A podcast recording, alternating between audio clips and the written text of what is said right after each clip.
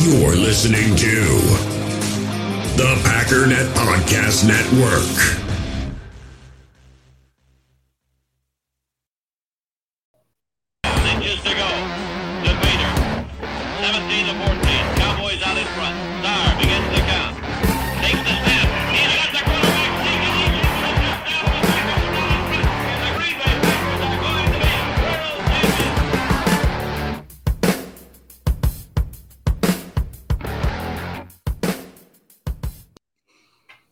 Right. What's up, guys? Welcome into Packers Total Access. My name is Clayton. You can check us out on packernet.com. You can find me on Twitter at Packers underscore access. If you'd like to email the show, you can send a message to Packers Total Access at gmail.com. I want to say that today's show is brought to you by Fertile Ground Ranch Discipleship Ministry. It was birthed out of the burden to help those in the community and congregations who've come out of a difficult past and addictive lifestyle. We are actually giving away uh, an away jersey, Quay Walker autographed um, Beckett style jersey.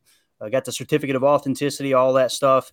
And we're going to be giving that away to one lucky listener. All you got to do is go to my Twitter page at Packers underscore access. Click on the uh, tweet that's pinned at the top of the page.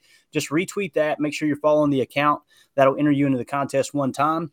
And also, if you'd like to enter yourself into the uh, contest multiple times and give to a good cause, you'll see Fertile Ground Ranch Discipleship Ministries link there attached to that tweet as well. For every $5 donated, you can uh, have yourself entered into that contest one additional time. So, with all that being said, we got a special podcast for you guys today, a little roundtable action.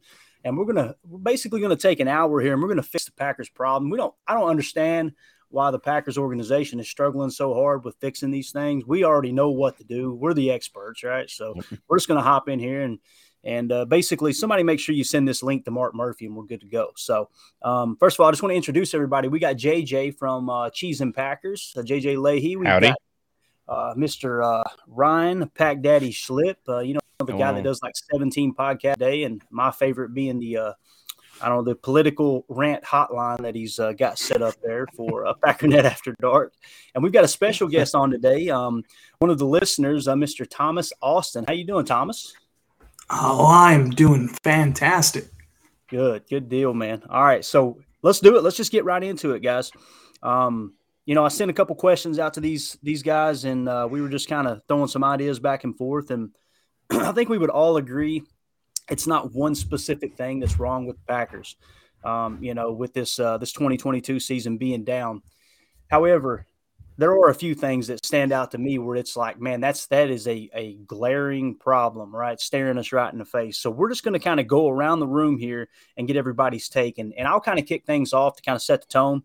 Um, let's start off with the first question I asked you guys. What do you think's the most to blame for the Packers off year in 2022? And for me, on the offensive side of the ball, and I've been watching a lot of film. You know, there's there's a lot of chatter about you know is, Aaron Rodgers washed up? Is he done? We did a poll. That poll was kind of cool. I didn't expect the poll to come back as as favored in Rodgers's uh, uh, side as as maybe Ryan would have. It's funny. Me and Ryan, you know, we had differing opinions throughout the season, and and everything changes as you go through the NFL calendar year. But um, it's it's funny because on my side, I'm catching heat like he's washed up. I can't believe you're just you're just kissing his rear end. And on Ryan's side, it's like, why are you a Rodgers hater? so, and we're both really just trying to be realistic, going, okay, how is he actually playing? Where is he making mistakes? This and that. But for me, when I watch the tape, guys, on offense, it's it's the tight formations that I'm having a problem with. You know, this RPO game. Um, it to me, it seems as if just like the read option several years ago, the league has caught on to the RPO. You know, the, one of the guys that made it really, really successful in the NFL was uh, Doug Pederson in Philly. You know, they went and won a Super Bowl with it essentially. They ran the rock a lot, they ran the RPO a lot. And, you know, it's funny, he's in Jacksonville and they're struggling, right? Not that Jacksonville's a powerhouse, but you just don't see the RPO game, you know, as effective as it was there in uh, in Philly, that Super Bowl run you know, you kind of seen it in Indy a little bit too there with Frank Reich, but that was more last year and the year before.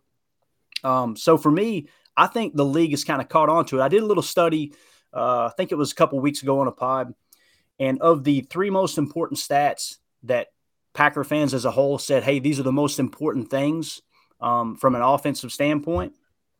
Um, basically everybody, I think it was 40% of the league that runs this style of offense, not necessarily RPO heavy, but that wide zone boot scheme. It, everything ranked out to about 18th. So we're like middle of the pack of all the teams combined in the entire National Football League. So I think you've got a little bit of that effect. But every time we see these RPOs, it always to me it seems like everything is just so tight. It, there's so much traffic. You know, Sam Holman posted a video on Twitter that showed an RPO. Now, hindsight's 2020, but when you look at the play, it's like, man, Aaron should have handed that ball off, right? But he's reading the inside linebacker. And what you have is Coach Hahn jumping in the chat and going, nah, I kind of think he read it right, looking at the backer. The only problem was the guard didn't block his guy. But then I think it was like Ryan might have pointed out if he does throw to the flat in the RPO, which is what he was trying to do to Deguara, Deguara is going to be hitting. It's a three yard gain. So it's like there are multiple things wrong with this. And I, I personally believe it's because everything is so jammed in tight. You know, if I'm a defensive coordinator and they come to the line and, and, and I can read the future and they say, all right, it's just going to be a short pass here in the flat, and they've got everybody in that tight, we're in a perfect position to defend that. That's just what I'm seeing. I want to know where the crossers are. I want to know where the smash concepts, the drives, the meshes, all those things that really opened things up last year. How many times last year, the last two years, guys, did we see deep crossers across the field connect? And, and, it not, wasn't necessarily Tay. I mean, you've seen it in the uh, the playoff game there uh, last year against the Niners with the last play of the game and Allen Lazard running open across the field. You know, it's like where where are those concepts? Those those intermediate passing, the inter- intermediate passing. I should say. So that's kind of how I see offense. And on defense, it's real straightforward. It's run defense, man. We have pulled so much out of run defense, it's not even funny. So let's go around the horn here. Those are kind of the things that I think are the biggest problem. Like I said, on defense, too, it's you guys have heard me say it at nauseum. Free safety is the biggest issue. 40, 46.4 PFF grade. You got to sit Savage and give Rudy Ford a shot. Um, linebacker with Quay. Quay had two great games back to back. I don't say great, decent games back to back his last two games, although he got ejected there early in the in the last game that we watched. Um, I would like to see a little more rotation at linebacker. Maybe he's not quite ready yet. You know, his, I think his PFF grades a 51.3. And the defensive front I want to see is, is, Kenny Reed and Lowry. That's what I would like to see up front because this TJ Slaton stuff just isn't working for me. But that being said, JJ, what do you think's the biggest issue, bro? That's clearly uh, Rashan Gary. He's just not cutting it. I'm kidding. Um, sucks. The uh, I, I think it'll be interesting going through all of our four takes on this because, as you said at the top, there's so many problems with the Packers. I think, I think we, each could talk for an hour and not repeat anything the other guys said. Um, for me, um, I have a lot of frustrations with uh, leadership with the team and um, accountability at quite a few levels. and I go back to, you know, last year. I don't I don't think the Packers finished on a strong note. And I'm not just talking about the 49ers game. They were kind of falling apart toward the end of the season. And we heard Tonyan talk after the season ended about how, yeah, well, we just, you know, quit believing in ourselves and started getting down on ourselves and think we weren't that good, kind of out of nowhere. And I feel like the Packers team we're seeing in 2022 is really the same team we saw for the last couple games of the season last year. And to me, I'm I'm looking at the way they're playing, and they don't seem to believe in themselves or in each other. Uh, I think there is a big confidence issue. Um, to me, also, I you look at, at how sloppy everybody is, how um, unprepared and undisciplined they are, and you know, you can have uh, nine or 10 guys all uh, doing their job on a play, and one or two guys fall apart, and the whole thing just collapses. And then the very next play, you get the same thing, but it's a different two guys who are falling apart, and there's just there's no right. um, no ability to stay consistent from play to play of having everybody put their best effort out there.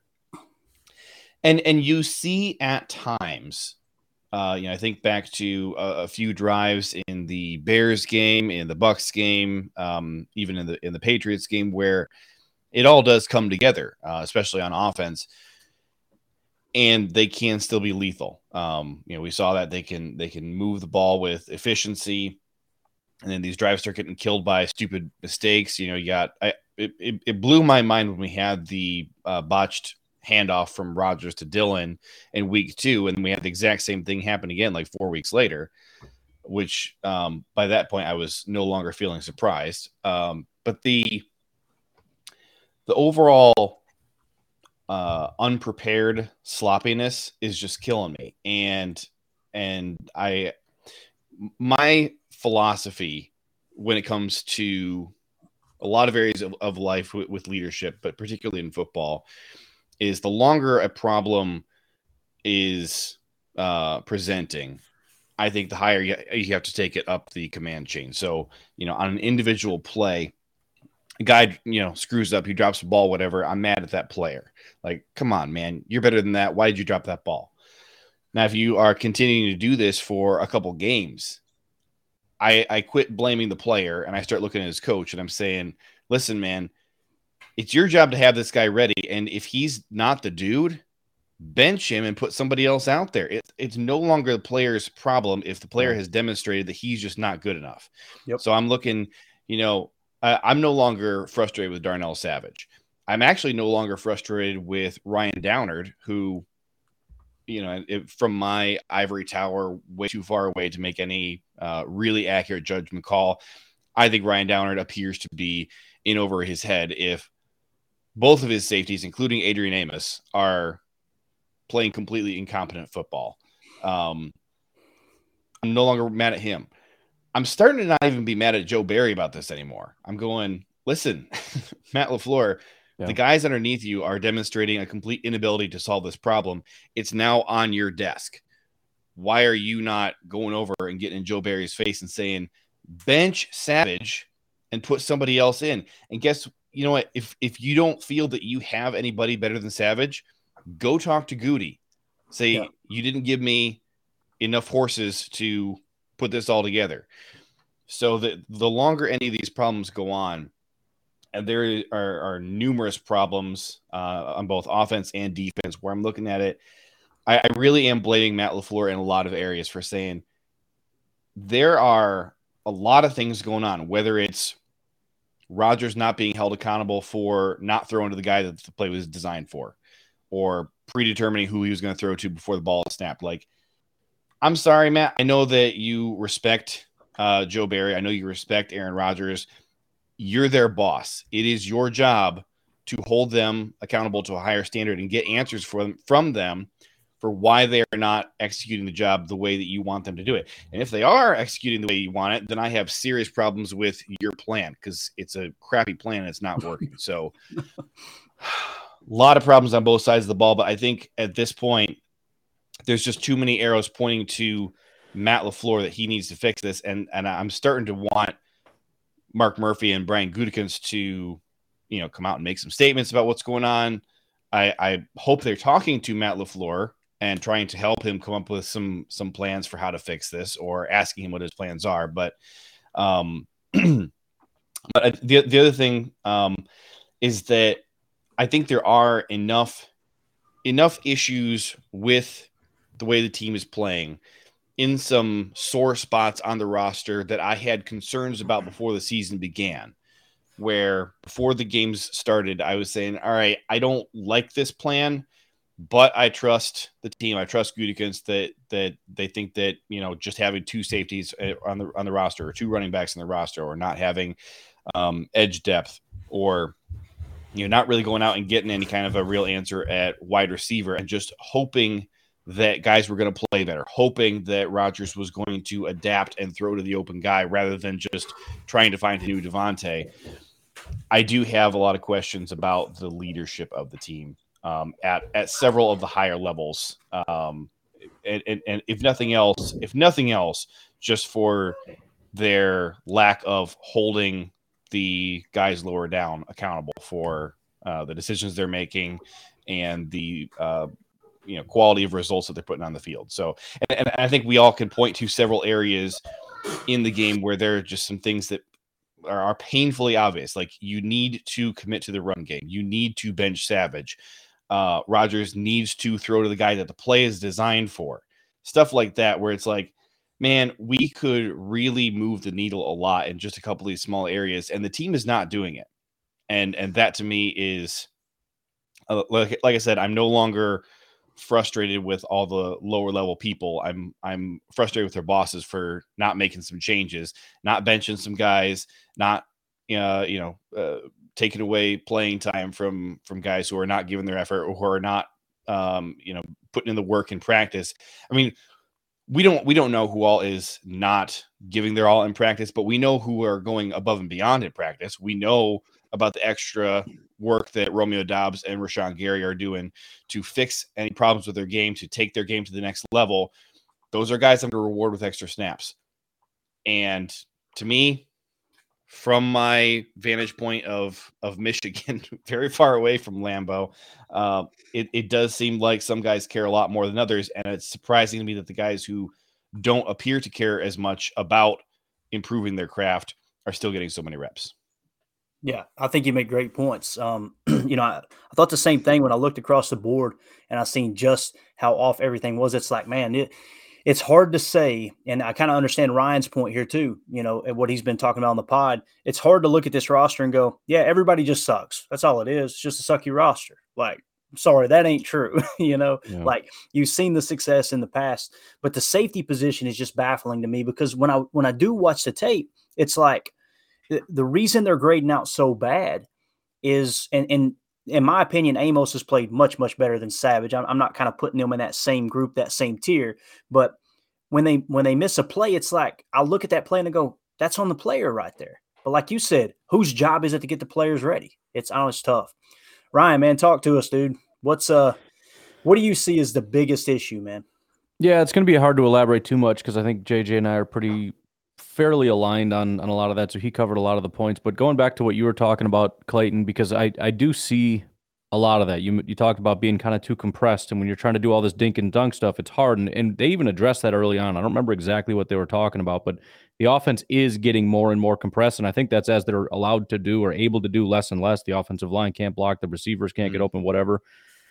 The only thing I can think, just trying to think positively from a schematic standpoint, is we need to be able, and I hate to even say this because this is what Rodgers and LaFleur keep saying, and I want to smack them every time they say it, but we need to be able to stretch the field a little bit. You know, we right. need to create those that space intermediate, you know, in, in, in the intermediate. And on top of that, considering all we're doing now is running and throwing behind the line of scrimmage, there's no wonder it's compressed. They know what we're going to do. We're way too predictable, first of all. I went and looked at a couple stats in terms of like third and four there's like an 80% chance we're throwing the we're going to throw the ball and it's going to be behind the line of scrimmage. Like we're, we're so unbelievably predictable with what we're doing and it's all stupid stuff. You know, even like with, with the success running the ball and I'm glad we did it and I'm glad we stuck with it. That's not really super sustainable long term running that much because how many right. how many times do we have to run a play to actually get far enough down the field if we're getting four or five yard chunks. You know, I mean, yeah. that's that's really not sustainable long term. That's great that we're doing it. It's great we're successful, but that's just the first piece that we have to build on. Um, so yeah, uh, just strictly from a schematic standpoint, like I talked to you about Clayton, we're we're paddling uphill. You know, it's like that that video I said of the guy holding his shopping cart sideways and throwing groceries in it. Like we're making this way harder than it has to be. But but ultimately, yeah, it's it's like JJ was saying, it's at some point you got to look at this and say, I, I just, I don't know what else to say other than this is a coaching issue. I don't, I, I really don't know, no matter what the issue is. Well, the guys aren't playing. It's kind of a coaching issue a little bit. Well, the guys aren't prepared. That's a coaching issue. Well, the guys, they're not putting in the work. You know, Matt LaFleur's putting in the work. The guys aren't. I'm sorry. That's going to be a coaching issue. You have to get these guys ready to play one way or another. So again, as I said, it's completely unfair. If Matt LaFleur is putting in the work, he's putting together the best game plan he can, he's calling good plays and doing all these things, and the guys aren't executing. I don't, I don't, I really don't know where else to put that. I mean, it, it reminds me. I read it once, so I'm going to try to sound super intelligent. But the, the, the in the Sun Tzu, the Art of War, or whatever. Yeah. If if a guy messes up, that guy doesn't get killed. The the guy who's leading the the army gets taken over to the side and decapitated. Like that's it. And guess what? Things get cleaned up real quick.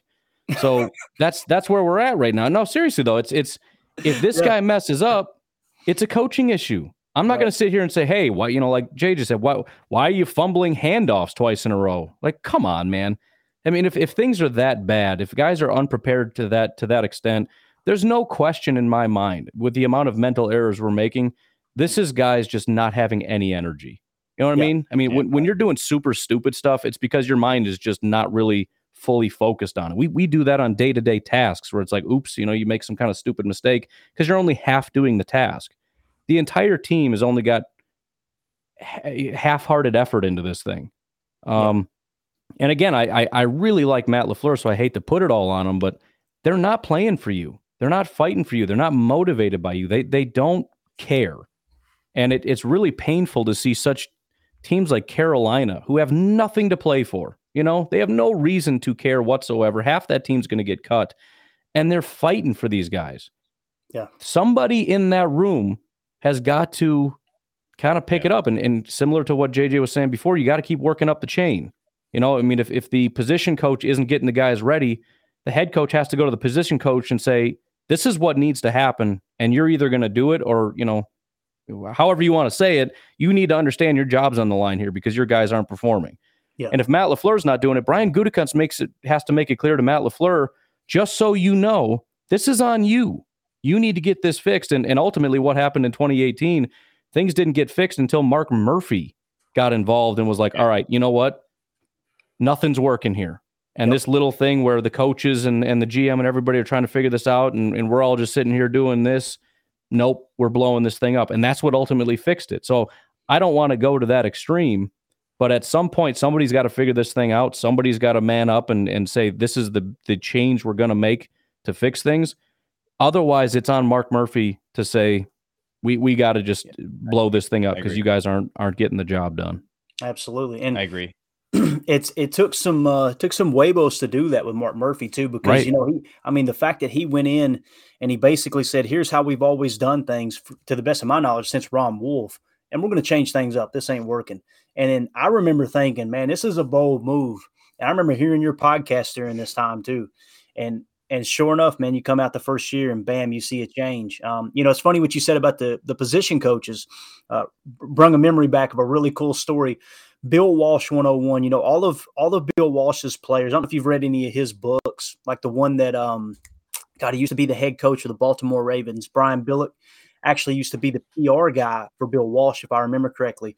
And he wrote a book, helped write a book about Bill Walsh. And they said more than anything, more than X's and O's, more than a football genius, Bill Walsh was a psychologist. Like he he could get Mhm. in the psyche of a player and a coach so quick. And one of the tactics he always used, which Mike Holmgren took to Green Bay in his run there in the 90s, was he would intentionally roast the position coach in front of the players. I mean, absolutely as if they were the worst coach in the league, this and that. And you can actually see a sideline shot of Mike Holmgren doing it to Andy Reid.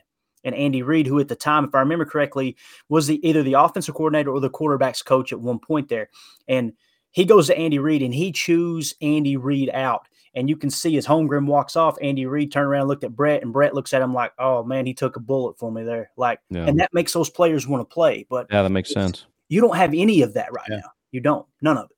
And, not that you should use that specific tactic, and that's the secret to you know coaching football. But there's got to be something change.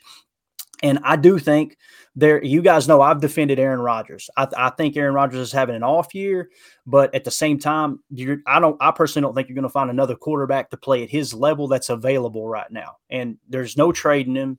If he comes back, you you know you got him. I think you still got a top ten quarterback. But there's something in that room with Aaron Rodgers' presence, with Aaron Rodgers of, come on, guys, everything's going to be okay. Let's just, you know, it, it, it is preventing Matt LaFleur from doing the exact thing that we're talking about doing. So, Mhm. um, good stuff. All right.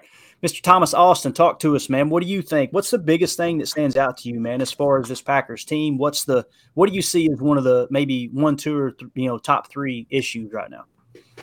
So I'm going to tackle the first one for offense. To me, it kind of feels like, and this, it's kind of an excuse by blaming the constant injuries, but it there's no consistency there. The offensive line have, I don't know how many different variations we've seen throughout the years. Almost every uh, the year, not years, but every single game, it feels like it's different. There's no synergy there. It's hard. It's I like to think of football as like a chess game. And you're constantly just moving the pieces around and you're just looking at there and don't know what to do. Um, every single day when I come home from work, I call up my dad and we talk about the Packers. He's a big fan. He's what got me back into it.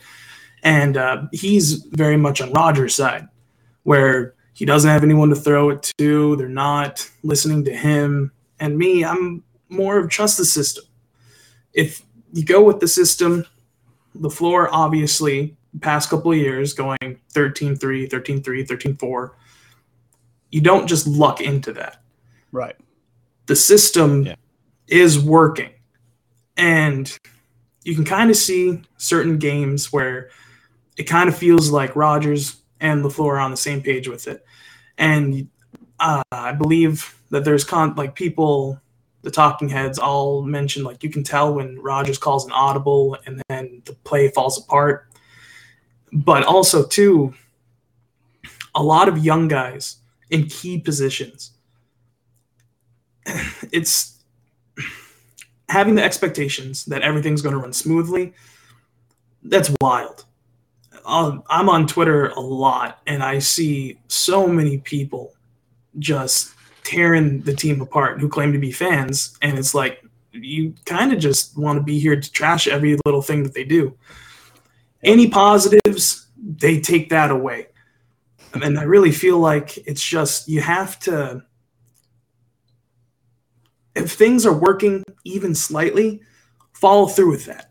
Don't move things around, but like this last weekend, Watson, it, the injury sucked.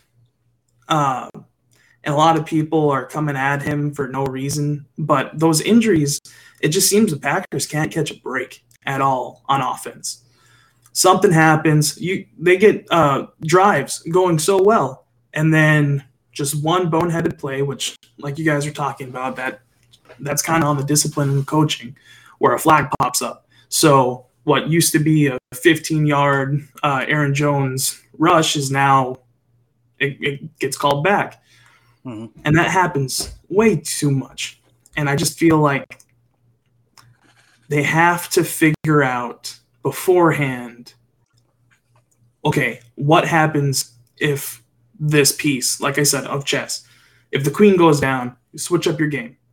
You can see what they have, you know what they have, and you can kind of make it work where you can turn a pawn into a different piece.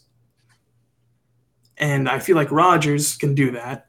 I feel like LaFleur can do that. It's just there's there's no it feels just so disjointed. Yeah. And then on defense,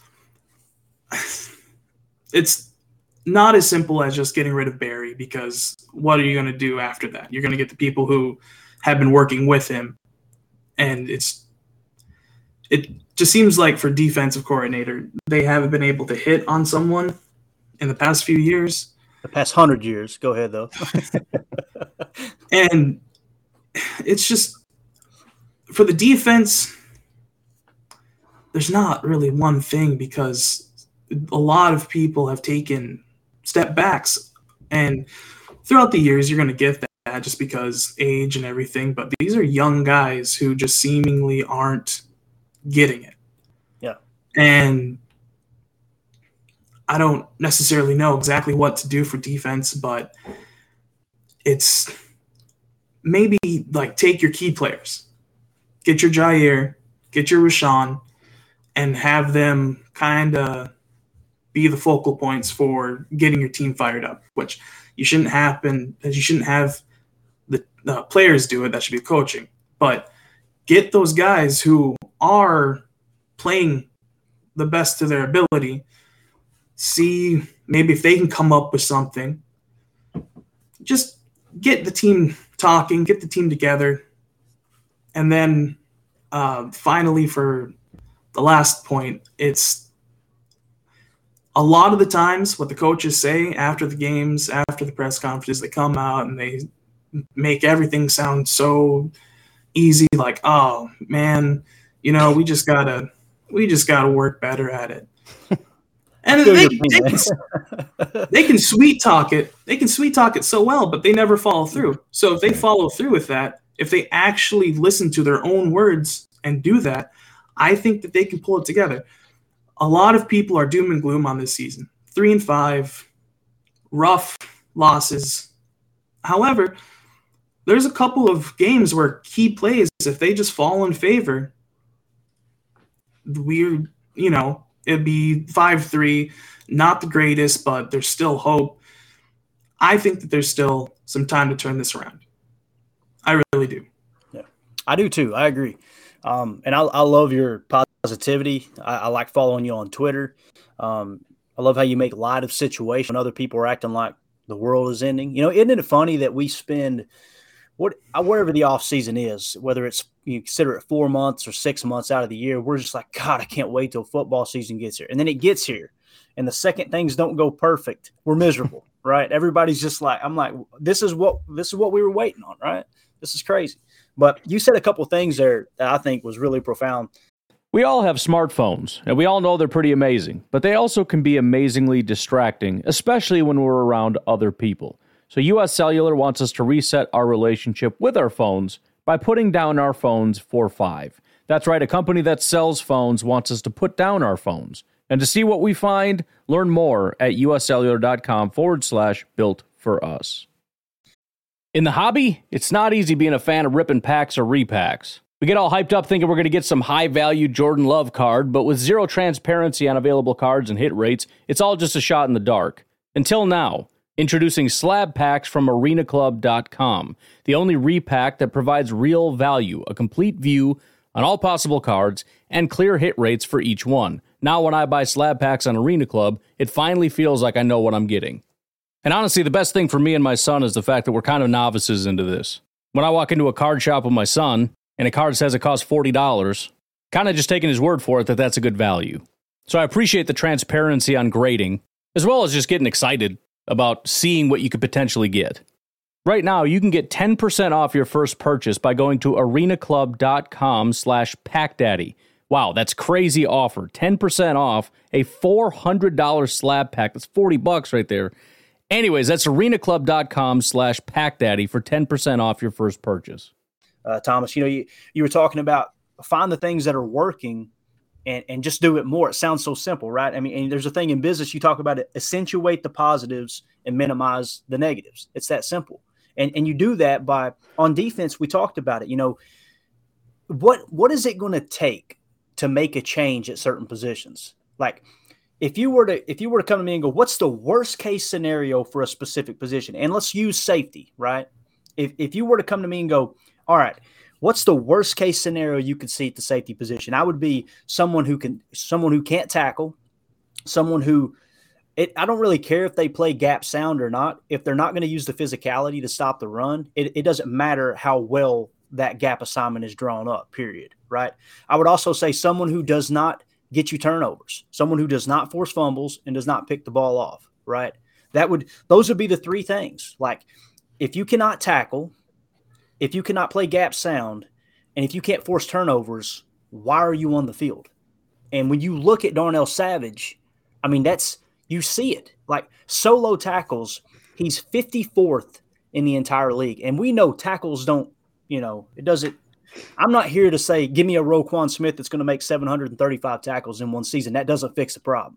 But he has 21 tackles this year, 21 solo tackles.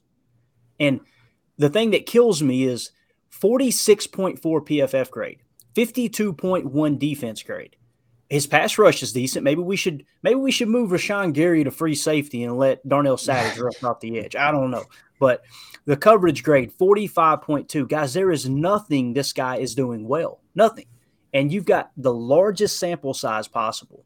I mean, it, it, I'm just trying to I'm sitting back going, what is it going to take to pull him? What would it take? And and to me, kind of like to bring this full circle, and we talked about, you know, like Mark Murphy used the used the word silos back in the you had too many silos that were preventing communication between Ted and Mike, and you know, way back in the day. Um, for me, it seems like people are scared to go to Gutey and go, "Hey, man, I think we missed on this guy. I, I don't think we should play him." Like, because that's what it's going to take. I firmly believe if you pull Savage and you throw Rudy Ford in there, you're going to see that defense improve. I'm not saying it's going to turn into a top five defense magically, like all the beat writers said in, in the in the preseason and training camp, right? But you get him out of the lineup. I would leave Amos in place right now, and I would do a little bit of a, a little bit different rotation on the defensive line. TJ Slaton is not working out. He's not. I don't care how big the guy is. I don't care. He can be a mountain of a man, and you can you can try to force him into that nose tackle role. And it's becoming evident now, Ryan, that in the offseason when we seen Kenny Clark come in and he was trimmed down, this was the plan. They wanted to play him on Rashan Gary's side more often to force a mismatch on that side of the ball, on that side of the of the line of scrimmage. That there's no way they can double both Kenny and Rashan Gary. And it's obvious they wanted him to key in on pass rush. And it's because they thought TJ Slaton was going to be that traditional nose tackle that they could use. And, and TJ Slaton's grade, guys, 53.4. His tackle grade is a 25.6. It doesn't matter how much you look like Gilbert Brown. If you cannot tackle a ball carrier, you're doing us no good. I mean, when it, once a team realizes all he's going to do is try to occupy two gaps. And according to the run defense grade of 56.2, he's not even doing that well. He's not going to tackle you. Heck, gash him in the A gap. Just hit, hit him right up in the A gap, right? And it's because you've got him in the game more often now. I mean, he's, he's had a total of 150 snaps. This isn't a small sample size. So, what I think would really fix this issue on defense, or at least get us in the right direction, like what you were saying, Thomas, is – put that defensive line, put that front out there of Kenny, Reed, and Lowry. If you if you want to continue to play Kenny at more of a defensive end position and put Reed at nose and try that, that's great, whatever. But to me, the and I'm not saying this is a great combination, but TJ Slaton is becoming an issue against the run. Period. So, um, is it going to knock Kenny's pass rush down? I'm sure, just a touch as you make those adjustments. But you know, like we said the other day, and we laughed about situations are situational we're in a position now where teams are just going, you know what? We're just going to run the ball on them. Just pound the freaking rock, get a lead, and they don't have the firepower to come back. And, and it's kind of like what your dad was talking about. You know, you, you said, Thomas, that he, he sides with Aaron. That's the one thing that's that's not talked about enough, in my opinion, this week. And and maybe you guys disagree, but I looked up and I'm like, nobody is talking about the fact that we were without our top three receivers. Like when I say top three receivers, I'm not talking about a true number one receiver. Like they're not in that. We were without our top three receivers on the depth chart. We lost both of our inside linebackers, and we still somehow only lost by 10 points. But I do believe if the Buffalo Bills had continued to run a rock in the second half, that game would have gotten really, really ugly. Because once they started throwing it around a yard and you know forcing turnovers and all that, things really, uh, really changed up. So to fix the problem, in my opinion, we've got to open things up a bit. And I don't, that doesn't mean pass more. It just simply means open the formations up a touch, stretch the defense horizontally pre snap rather than trying to do it post snap with mm-hmm. all this. And you don't see as much movement, which I completely agree with you, Ron. That it's like, there's so many mistakes. Not that you're saying it's because of the mistakes, but we, I think we would all agree you're not seeing as much pre snap motion. I think it's because, you know, there's so many things that can go wrong and, and there's so many mental mistakes you can't do it. You almost have to spread it out a touch and continue to run the ball, but make that defense get out of that real tight shell that they're playing in on offense. I think that's going to clean up some of the, the problems on offense. Now, on defense, again, make the change. You know, I've mentioned in the chat what I would love to see them do. I think I mentioned on the pod the other day too, is I'd love to see them lock Rudy Ford up. It ain't going to take much money at all. Get him to an extension, two or three years, play him at safety, and and whether he's the answer or not by the end of this season – we better know if he can play safety or not. And if he can't, that better be a focal point because it is destroying this defense, like absolutely destroying it. When you lose the turnover, when you when you can't win the turnover differential battle on a consistent basis, you're not going to win many games. Period. And you've got a mm-hmm. quarterback that's protecting the football. You do. That's one thing that Rodgers does great. We would all agree. Sometimes to a fault, right? But again, even when, like, look at the touchdown pass to Romeo Doubs. and I'm going to pass it back off to you, JJ. But the touchdown pass to Romeo Doubs, they were in a single high man coverage. Okay. Now, I'm not going to try to bore you too much with the X's and O's, but single high man coverage, two receivers on the right side of the field. They ran a dagger concept. That dagger concept is simply what a dagger is is a streak or a nine route with an underneath dig. Okay. And the idea is get the defense stretched vertically. And if they follow the receiver deep, then you can attack underneath. It's a man coverage beater. But like Ryan said on the pod, it was a 50 50 ball. There was pretty decent coverage. It's just Rodgers threw an absolutely perfect ball. Romeo Doubs did two 360s looking like Sonic the Hedgehog out there and somehow made the catch. It made it look way more difficult than it should have. Yep. Again, that play, when he caught it, I thought, man, that's a dot from Rodgers. Heck of a catch. by Romeo Doubs, but I didn't look at that and go, what a play call. I was going, man, that's a 50 50 ball. Like, Right. it's a dagger concept. Where, like I said, where are the smash concepts? Where are the double crossers? Where are the mesh plays? Where are the drive concepts? All these things that's going to separate the defense at layers.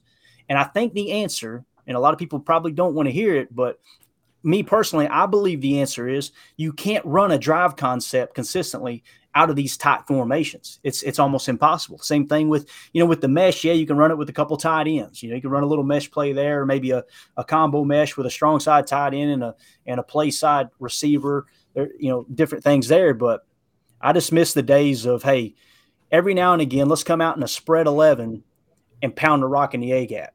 But we're trying to get so cute with the pulling guards and this and that. And Aaron Jones, I'm telling you right now, if Aaron Jones isn't our running back, we don't have the rushing success that we had that last game because he he is making chicken salad out of you know what. So um, go ahead, JJ. How do you fix it, man? Fix the problem for us. Uh, I'm gonna keep mine. Howdy, dude. Are you going in? You're like, listen, lock, change the locks, get them all out of here.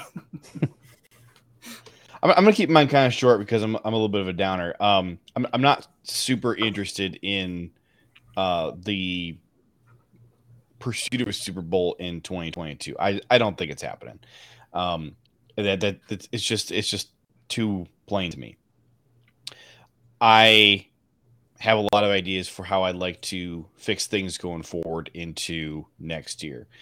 And one of my biggest priorities would be talking to Matt LaFleur and saying, I, I, I want to see how you are preparing this team to be successful next year. I want to see development of young guys.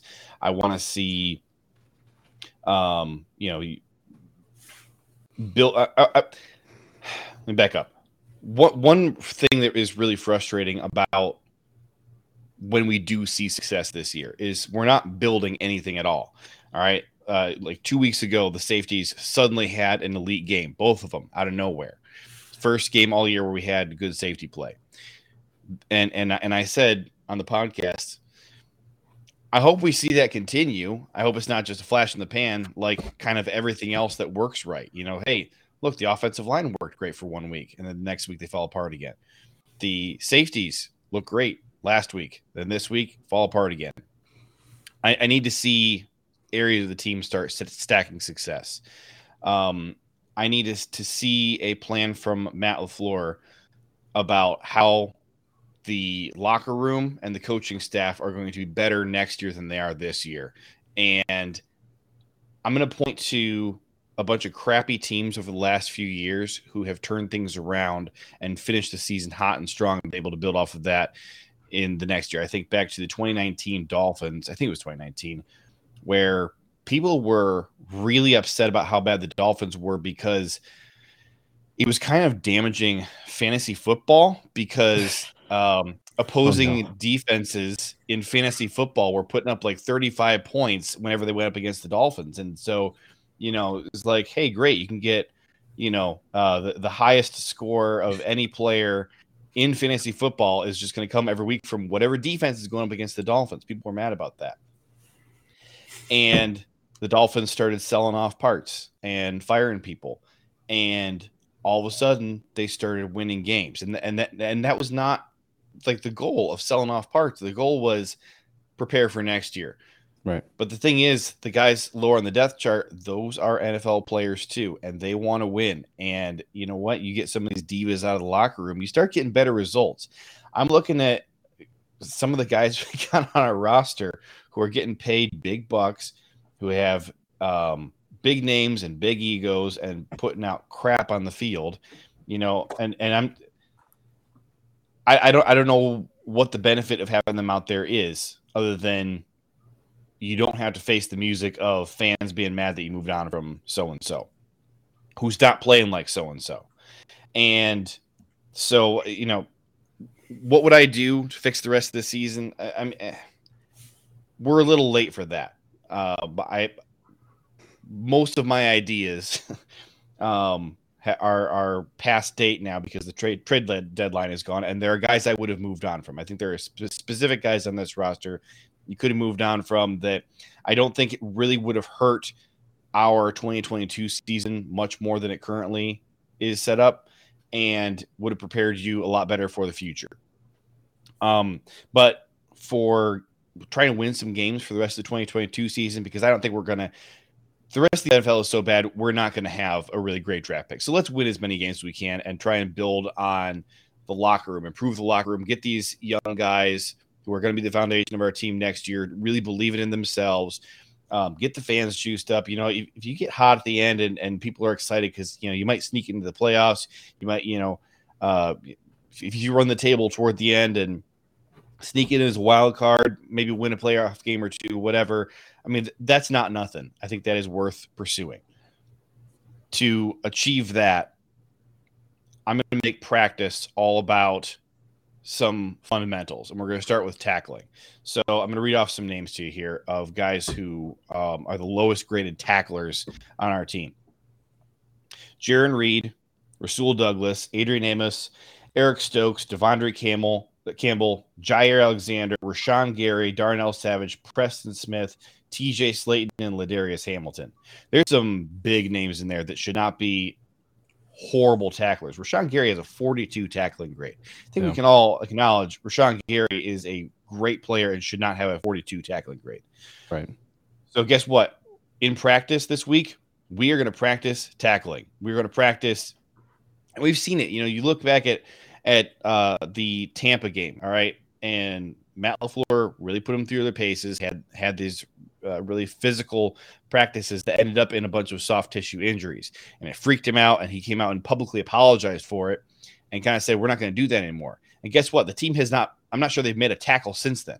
Yeah, and right. the run defense has been horrific, despite the fact that we had really good run defense and really good tackling in that game. And that Buccaneers game, despite the fact that the offense completely fell apart and couldn't do anything, that game was like the last time that I felt encouraged about the direction of the team because I'm saying, look, we kind of laid two stinkers to start the season, but that's fine. Week three, I'm seeing a lot of positives that we can build off of. But again, there's never anything we can build off of from week to week because whatever you do good one week, it's going to fall apart the next week and somebody else is going to be good instead. And uh, you can't, you know, build any su- sustained success moving forward doing that. So, um, if I was Mark Murphy, I would also be having a conversation, um, you know, with Matt LaFleur, a conversation with Brian Gutekunst, talking about is Matt LaFleur the answer for next year? We have seen the 2022 Packers before. We've seen him for two games in 2019. We saw him for uh, a couple games in 2020. Um, we saw him for way too many games in 2021. When the team shows up unprepared and it's it's humiliating, and I, you all know exactly which games I'm talking about. I don't even have to tell you the opponents. You know, it's yep one of those games. We've seen it before. Now we're just getting the whole season of guys aren't prepared, guys are distracted, guys don't care, and they're not executing the fundamentals of tackling and blocking and actually doing your job on a given play and throwing to the open guy. And it's everything all at once. And I do blame Matt, LaFleur for it. I like Matt LaFleur. I want to see him turn this around and find success. But he has to earn that. I'm not just going to give it to him just because he's won uh, 36 games in the last three years, which, hooray, fantastic. I am, I, I think he did a really good job for those uh, first three years. He's not doing a good job this year. And the NFL is a results uh, driven business. And Clayton, you were talking about Doug Pederson. I wanted Doug Pederson fired at least a year before he actually got fired by the Eagles because I looked at what was going on there and I said, it's not working. It is a problem from the top down. I don't like his decision making. Um, I don't particularly love his scheme. They held on to him way too long because he had won a Super Bowl. And you can't, in the NFL, you can't keep giving guys right so much respect because of what they've done a few years ago it is about how you're doing your job right now. So if you're Matt LaFleur, you ha- and I'm Mark Murphy, you have to convince me of why you're going to do a good job for the rest of this season and put us in a place to be a success next season. And and it's not all his fault. I think that Gutekunst did put together um, a, a, more flawed roster than he could have. I think there are problems that he should have um, that he that he should have addressed before the season um, that he didn't. But Mar- Matt LaFleur is underutilizing the talent that he does have, and so that is a problem to me. Um, I had one more thing, but I forgot it, so I'm going to let uh, let Ryan take his. Yeah, go ahead, Ryan. This is Fix so this hard because so bro. many so many points have been made in the last like 45 minutes that I wanted to touch on, but we're so far away from that at this point. Um, so I guess I'll, I'll I'll try to touch on the most recent because that otherwise it just it absolutely makes no sense. The first thing that would come out of my mouth. Um, I, again, I keep going back to 2018, and one of the biggest issues I think is is like JJ was saying, guys are getting too comfortable. Uh, I think our head coach was way too comfortable in his position. Um, nobody was ever going to move on from Mike McCarthy because of what he had accomplished. Dom Capers, he he was on our team four or five years longer than he should have been. That guy should have been fired a long time ago. But it was also the players. Clay Matthews and Nick Perry were the poster childs, poster children in my mind for guys that had no business being on the team, but had no fear of ever being cut from the team. Yeah. They were never going to be let go. They had no position coach. They did whatever they wanted. They put no effort out. Nick Perry stole. He he just robbed us blind. We paid him a massive amount of money. That guy was the worst edge rusher in football after we paid him money. So there is an issue with feeling too comfortable on this team. And there does need to be an element of if you're not going to get the job done, we'll find somebody who will. But again, we're not going to do that. Like we've all been talking about with Darnell Savage. And and the guys that the guys that will show up are the guys like Rudy Ford because they just want a chance. You know, that's why we're starting to see, you know, while some guys are not getting it done, where it's like, why, you know, what's going on with Amos? What's going on with Seth? What's going on with all these guys that should be, mm-hmm. even even Kenny at this point? You know, you, you talked about Slaton and how bad his run defense grade is. You know who the only player on this team with the worst one run defense grade is? It's Kenny Clark. So there's a lot of guys where it's like, what the heck is going on here? But you know who's starting to pick it up? You know, we're starting to see stuff from Devonte Wyatt, Yep. Quay Walker, Samori Toure. You know, these guys are like, I just give me a chance. Rudy Ford is one of the highest graded defensive. I know it's a small sample size, but the guy is is f- doing everything he possibly can to say, please just give me a chance. And we got guys that look like they don't care. Why? Because I'm freaking Darnell Savage, dude. Do you know who I am? I'm a first round pick. Like I, I, I don't need. I have athleticism for days. I don't need to put in the work. I'm, I'm a stud. Yep. So there does need to be, and from the players to the coaches to everybody, a healthy dose of, and and and, and fans do this too. When I even discuss the possibility that maybe our head coach, his seat might be getting a little warm. How dare you? The guy's won 13 games for how. This is the problem.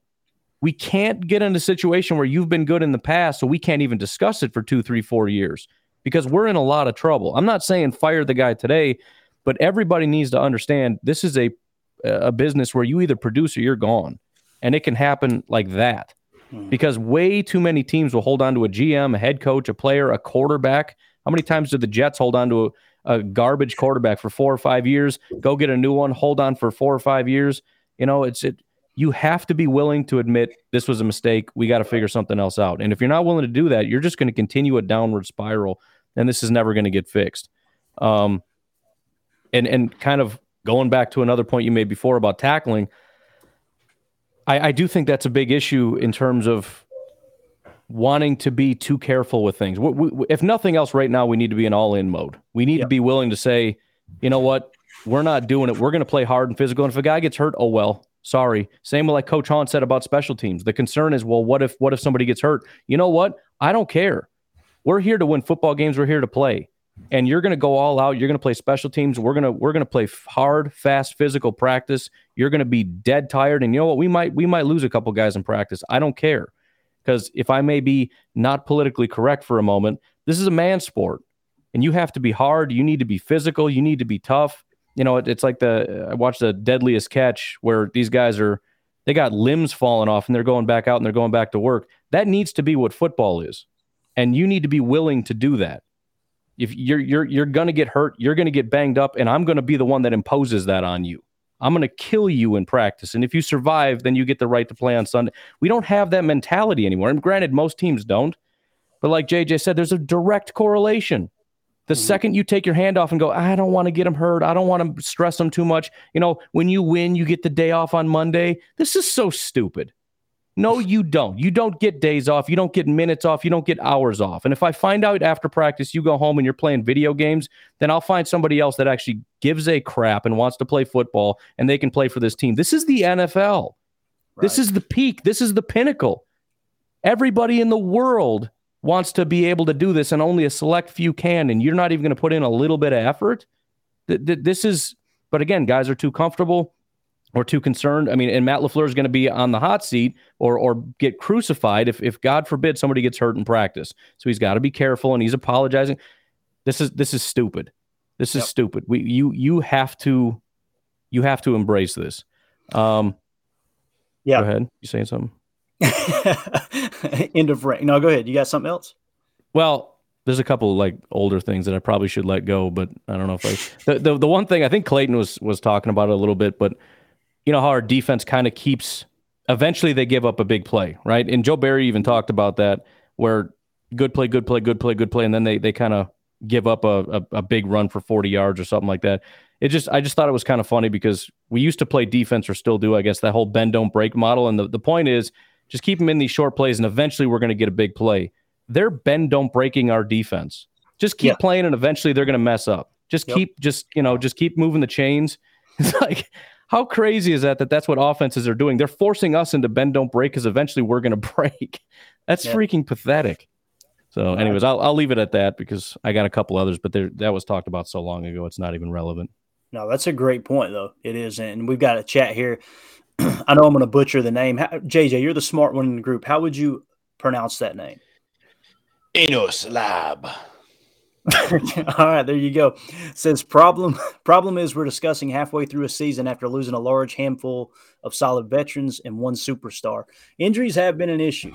And I will say this, I'm going on the record. I went on the record on my pod the other day. In the offseason, I said I am not worried about losing Davante Adams because so many times we've seen Aaron and Davante go off script. So many times. And I was like, I want to see the concepts unfold. I want to see everything develop. I want to see this system in work with other options available, right? And I don't want to say I'm wrong because I still feel that way conceptually, right? But I will say I was I was really really wrong with how much we would miss Davante Adams because there are so many times last year when you go back and watch the tape from last year where it was literally and Rodgers said it and Matt LaFleur said Davante's earned the right to do that, to just go off cuff and go, okay, I'm going to read the DB here and run whatever route I want. And Aaron's just going to lock onto me and throw a BB, right? And the problem is when you face a good defense and you play that bracket coverage and double team them, they take them away in the playoffs in the most important game of the season. And all you're doing is keying in on that guy, you're screwed, right?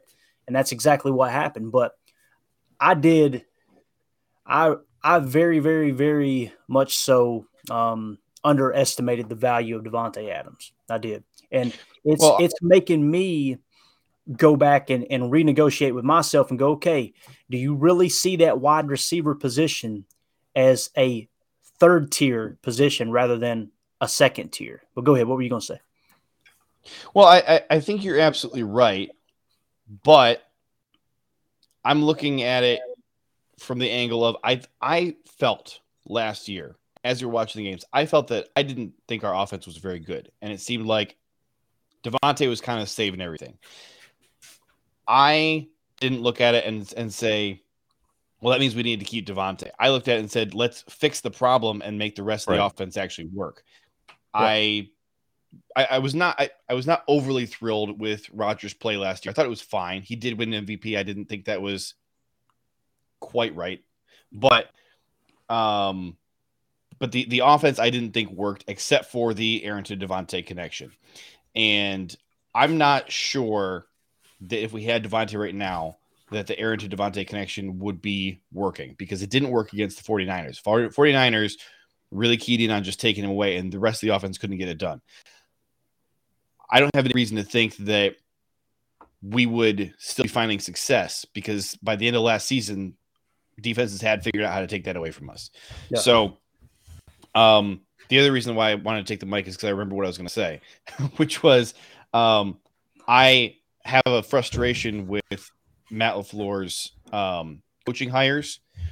Um, I he there we have some very good coaches on our staff, but I think a lot of them are from his still holdovers from his initial coaching staff.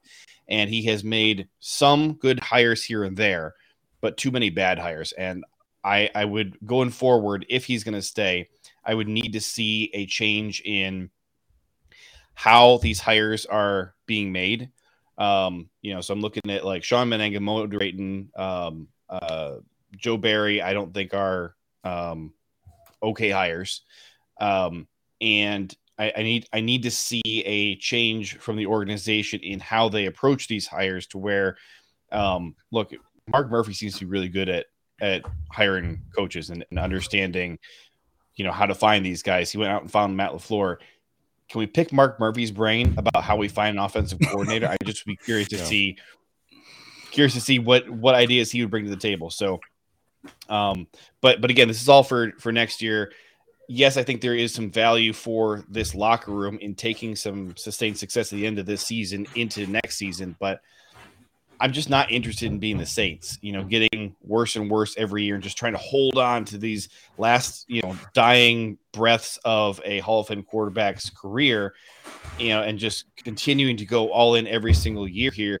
At some point, you need to pump the brakes and do a reset and fix your cap situation. So you look, yeah, you can do what the Broncos did with Peyton Manning and build a super team around a uh, an old quarterback who still has all the head knowledge, and go out and win it. You can do that, uh, but but but that requires a reset in there somewhere that the Saints never took and the Packers seem to be unwilling to take. And I'm just looking at where we're at in the season right now with our win loss record. Like now was the time to just say, all right, we we did try. We tried our hardest. It's not quite working. So let's go with plan B of let's do our little reset right now so that 2023 we can go out there and uh, really push all our chips in. Gotcha. Good stuff. Yeah, it, you pointed out, you know, it's funny. And we're going to wrap this thing up soon. And I'm, I'm going to hear from you here in just a second, Thomas, and we'll wrap it up. But um, everybody looks at Mark Murphy as the the funny looking old guy on the inner tube, and they they like to gloss over the fact that the guy played in the NFL, led the league in interceptions one year, and is a football guy.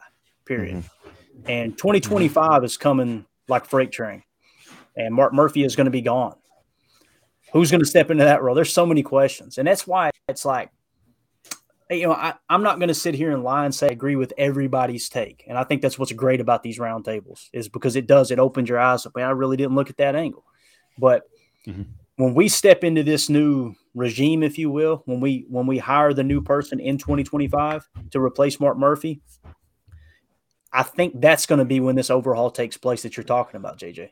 Um, if if we're not seeing results by then, and it sounds like it's a lifetime away, I know, but it's like would Mark Murphy tear it all down and go, okay, guys, have at it. I'm gone. I just, history to me says they probably won't do that. Um, now, as far as the players that we could have potentially traded away, um, for me personally, you can't trade Aaron Rodgers. That's impossible. The the con it was a three year commitment to Aaron, and if you trade him away, the cap the cap penalty is unbearable. The contract mm-hmm. is structured in a way so that when Aaron decides to retire at the end of this year or the end of next year, it's something that is manageable. I think it would put like 14 million in, uh, against the cap. He's on 14 million against the cap if he retires after this year on next year's books, which isn't crazy. And then I think it jumps to 24 the following year, and then we're clean off the books, if I understand correctly. And again, we won't get into the conversation. Nobody really knows the optional aspect of that contract. But Aaron's a top 10 quarterback. We can't trade him. I heard some people say trade Aaron Jones because that is going to free up roughly 10 million next year, right? The only problem is Aaron Jones is your best player on your roster.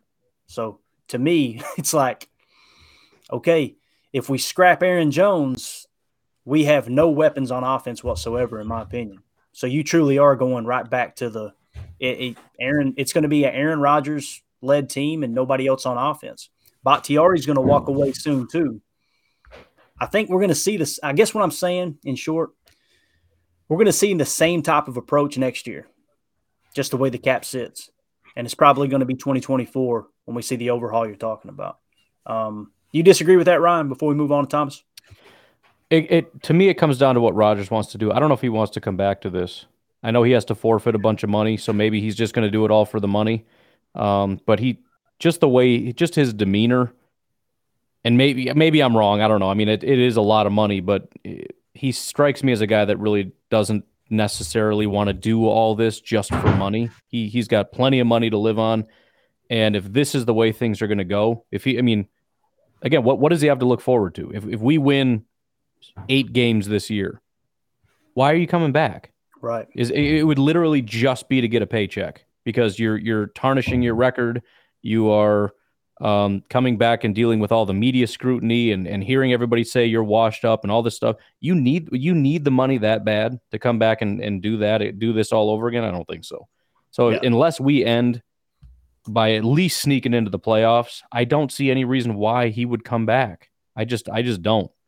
So we'll we'll see. That's that that is going to be a big piece of this because, like you said, if he decides to come back, then it's like, okay, do we really want to get rid of Aaron Jones, or are we going to continue on with this path because it feels like we have no choice but to continue on this horrible, let's keep pushing money out, destroying our cap, not acquiring new players path that we're on. Um, but yeah, if if if if he leaves, then what the you know, to your point about Aaron Jones, he's our best player. Okay, well. I don't care because Rodgers is gone. We're kind of blowing this thing up anyways. I don't need Aaron Jones to get eight carries running into a brick wall all the time.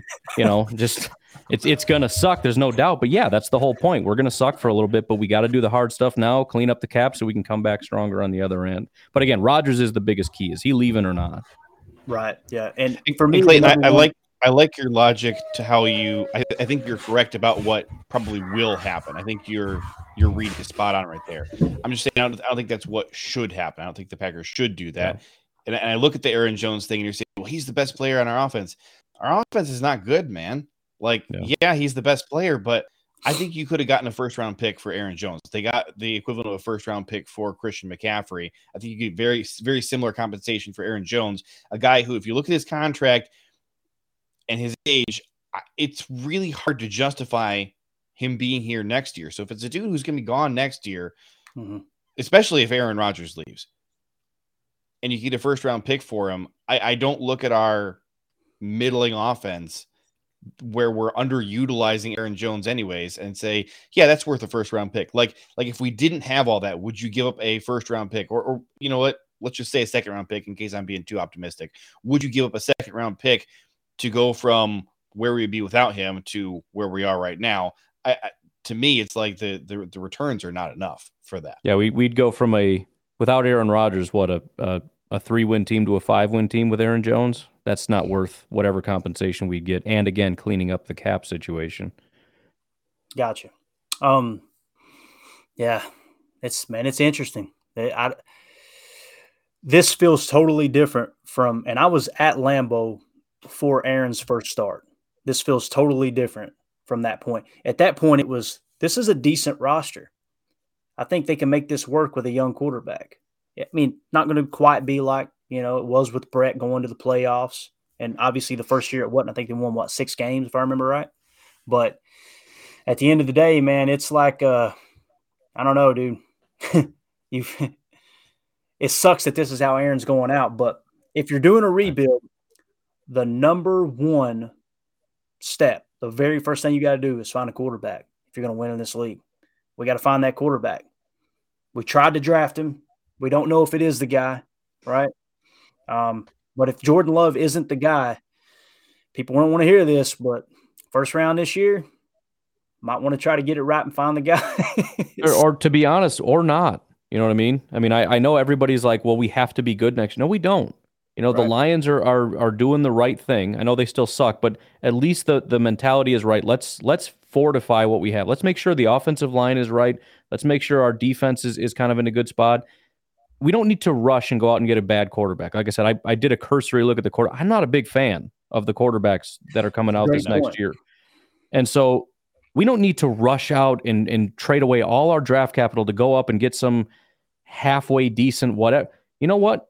If we don't have the quarterback and, and we even if we know Jordan Love is bad, Let's get the offensive line figured out. Let's go get a wide receiver stud, whatever it is that you got. Let's go get a real good safety. So what? We're bad. Okay. We're going to build this team. We're going to keep getting better. And when that opportunity comes, we're going to get the quarterback. We're going to drop him in, and then we're off and running. We don't need to rush it. If it takes two, three years to get everything set and get a quarterback, then fine. But I don't see it as if Rodgers leaves, everything else, nothing else matters. We have to get a quarterback. I mean, if we can, we can, but but there's probably not an option in terms of free agency or the draft. And if that's the case, then then then so be it. That's that's just the, where I'm at with it. I, I I just I I'm willing to embrace the suck because I just think it has to happen, I, and I acknowledge that it's probably going to be bad, but I also acknowledge I still think it's the right thing to do. Yeah. So that's just kind of where I'm at. Right. And what I was trying to say is the number one priority is finding the right quarterback. Like you Yeah, said, right. I look at this draft class and I want to I want to like Will Levis because I'm a Kentucky fan. Yeah, But I don't see any of these quarterbacks as, yep, that's the Andrew Luck. You know, right. that's the uh the Peyton Manning, the Aaron Rodgers, the whoever which it's funny though, we do forget that nobody was looking at it like Aaron Rodgers is a slam dunk, you know? Yeah. So you just gotta here you go, trust the process, right? Yep. But at the same time, man, I don't know, dude. I'm I'm holding out some optimism. Um when you look at the standings, Thomas, we're going to you right now, brother. Um, basically, you've got Philly, Minnesota, Seattle, and Atlanta. Those are your division leaders. And for the the three spots outside of that, you've got Dallas at six and two, New York Giants at six and two, and then it's up in the air. So that seventh spot is our only shot, just being realistic. 49ers at four and four, Commanders at four and four, Rams at three and four, Buccaneers at three and five, Packers at three and five, Cardinals at three and five. I mean, you've literally got one, two, three, four, five, six, seven, eight. That's an eight team race there. Thomas, tell me, we come out and we boat race the Lions tomorrow, right? We win by 35 points. Is there a chance that we turn this thing around, man? So I'm going to go ahead and be um, the positive here to the other two negatives we got. Clayton. Yeah. so I believe I'm what you may call delusional, uh, but I believe that the Packers have the ability to turn it around. They, what we've all been saying is that they have talent. They have the talent on defense. The young guys are looking to be pretty good on offense, which is hit or miss here and there. But I, I was thinking when talking about how tight the offense play, well, I think the reason for it, I'm thinking about it, is with all the injuries to like the three main guys and kind of, you know, you got Sammy and Randall, two older guys who have a little history with injuries. You got a bunch of these newer guys who you're trying to get into the system. Keeping them together kind of makes sense. You're not asking them to do a whole lot. You can kind of keep them at like very short routes and try to do the best that you can.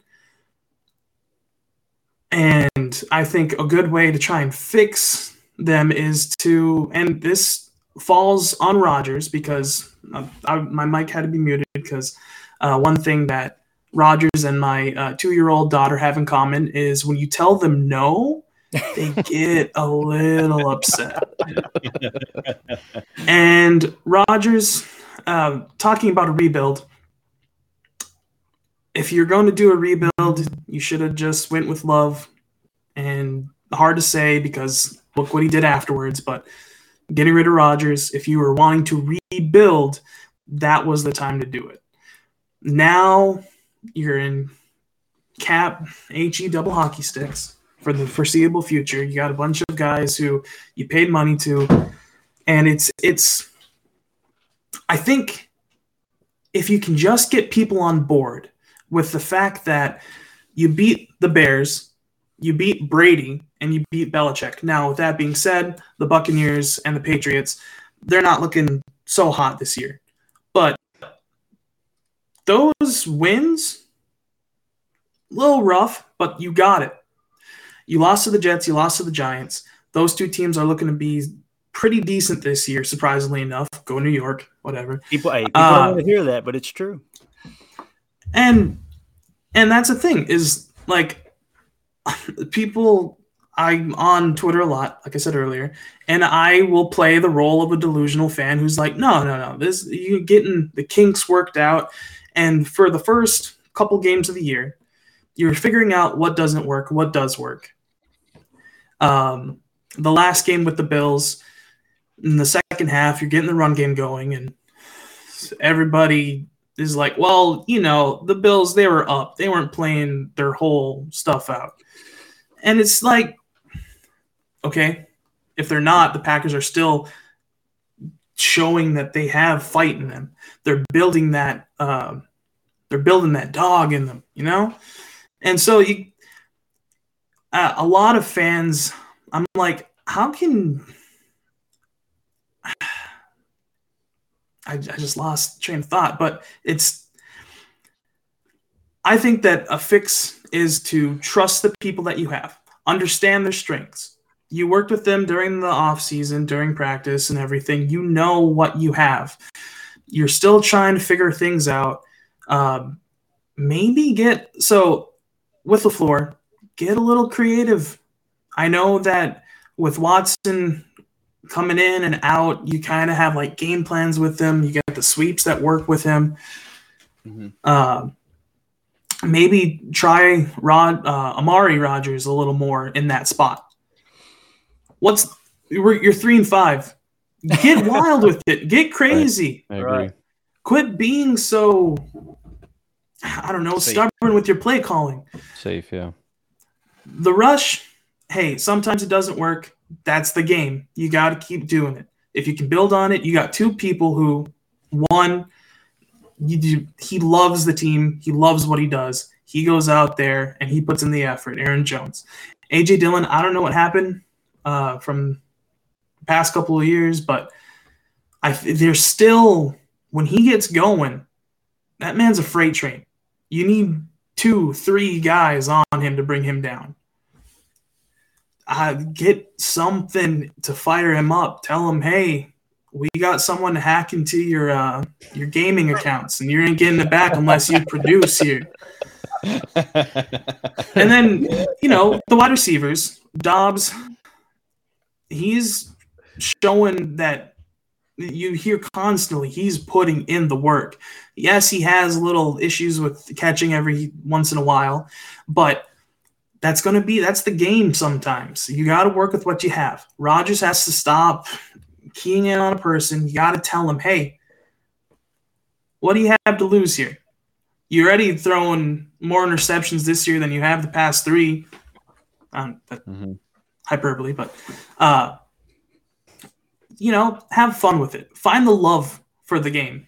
That's probably one of the big things. Is like you guys said, a lot of these guys, older guys, they got money, and what happens when you give players money is you see a pretty decent drop off. But you got these young guys, and you got other teams that have the old guys on there, and they're fired up. Uh, and obviously, you know, one thing to fix the team is fire Gutey. Obviously, that's best thing to do. He's doesn't know what he's doing out there. he rolled no. his eyes for everybody on the pod. He rolled his eyes. I went for the record. I rolled my eyes. I if Gutey done, would stop giving up these big runs and dropping passes, I think that right. would help. Exactly. He's on the field. He's throwing it all away. Uh, but it's he does what he does, and he's done a good job getting everything going. Now it's time for the players to step up. It's time for the coaches to step up, and I believe they can. They I don't know what you have to get the fire in them, but there is stuff there. You have the talent. Toure coming out there making his adjustment for that touchdown, hmm. and Rodgers. I, I believe I heard people saying on the sidelines that he said, "See, that's what I'm talking about." Maybe trust the young guys a little bit. Rodgers, he gets so like whenever something goes wrong, he's just like arms in the air, like oh, but he is a top ten quarterback. He's playing the stats somehow. I, I looked at it. The stats are in his favor a little bit, but he has to be like, okay, hey, we're gonna try it again. They won't expect it because the moment that we, the moment that something goes wrong, the Packers seem to fold their cards. It's like, okay, well, this drive's dead. We couldn't get any yards on the first down. There's two more downs. There's two more. You can do it. I believe in them. It's and also, yeah, uh, with Rodgers' thumb right now, you know, coming in taped up, I think that would have been a fine. Tell him to sit, rest it up, put in love, see what we can do, Yeah. Yes. Yeah. and you can Same same thing with Elgton's with Elgton's ankle and knee. and you can save the whole ego thing of like we're not benching you because we don't think you're good. We're benching you because we want you. You know, we're gonna have some training wheels for love here, and like I said earlier with my dad, me and him on the phone constantly. He's like, I'm not. I don't think love is it. I just don't think he's good. And I'm like, you've only seen him for six quarters essentially. Right. And right. he's like, well, yeah, but those six quarters, he one pass away, one pass from beating the Chiefs. Yeah. One pass away. Right. And I don't think people give him enough credit for coming in because once again, the beginning of the year, Vikings came in, wrecked. And then he comes in that last and he's getting things going. He's seen different things. He's trying to make it work. And like I said, it's maybe find, you know, Rodgers' drug dealer and take his ayahuasca away. Tell him you ain't getting it back unless you do it.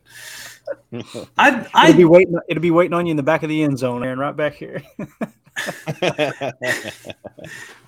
him, listen, after every positive game that you get a win, we'll look the other way. And but three and five, and what is uh anyone know what the schedule looks like after the Lions? Because I was looking at it the other day. And there's The there's a couple of tough games. But you got the Lions twice. They have heart. They're going out there. They're trying, and that counts for something. They will be a tough thing. I'm not going in tomorrow thinking it's going to be a cakewalk. But you got them twice. You got the Bears again. So you got what? Three wins right there, and then they play the Eagles and Cowboys, I believe. hmm Yep. Yep. Yeah, And also- back. And also, uh, Cowboys, they're a bit of an iffy team at times. You can catch them on a bad day. I think that could be a potential trap game. And then I know that we uh, the Titans are coming up too, and I think that could be a potential win too. Because I don't know, I know uh, JJ was following my little stream of consciousness yesterday, putting my thoughts on the teams Mhm. on Twitter, which I still need to get to and finish. But the I think the Titans they're quietly a good team, but at the same time they're quietly a good team. You're not seeing the big uh, splash plays that these other people are known for. I think that you get you find out where the heart is of your team. You put it out there. You need some sort of rah rah guy. Just figure out who that is. Get them fired up because energy, and I know this from my workplaces, when you get a person who is putting in the work and also like externally showing that, it fills people up. You get like, heck yeah, I want to, I'll die for this guy right here. You're not getting a whole lot of that feeling with this team. And that's a mixture of the young guys, the old guys. You got to find some sort of connection there.